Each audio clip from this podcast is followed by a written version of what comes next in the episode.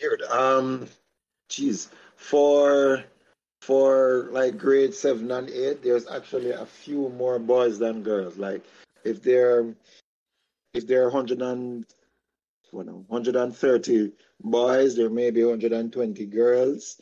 Um, Mm-hmm. and a similar thing for eight. But when you get to nine, ten, um, the numbers even off, and then by the time you get to eleven, there are a little more girls than boys. So if you're going to be technical, our population is about thirteen hundred and sixty-three, and there are probably about mm, maybe thirty or forty more, forty or forty more girls than boys overall.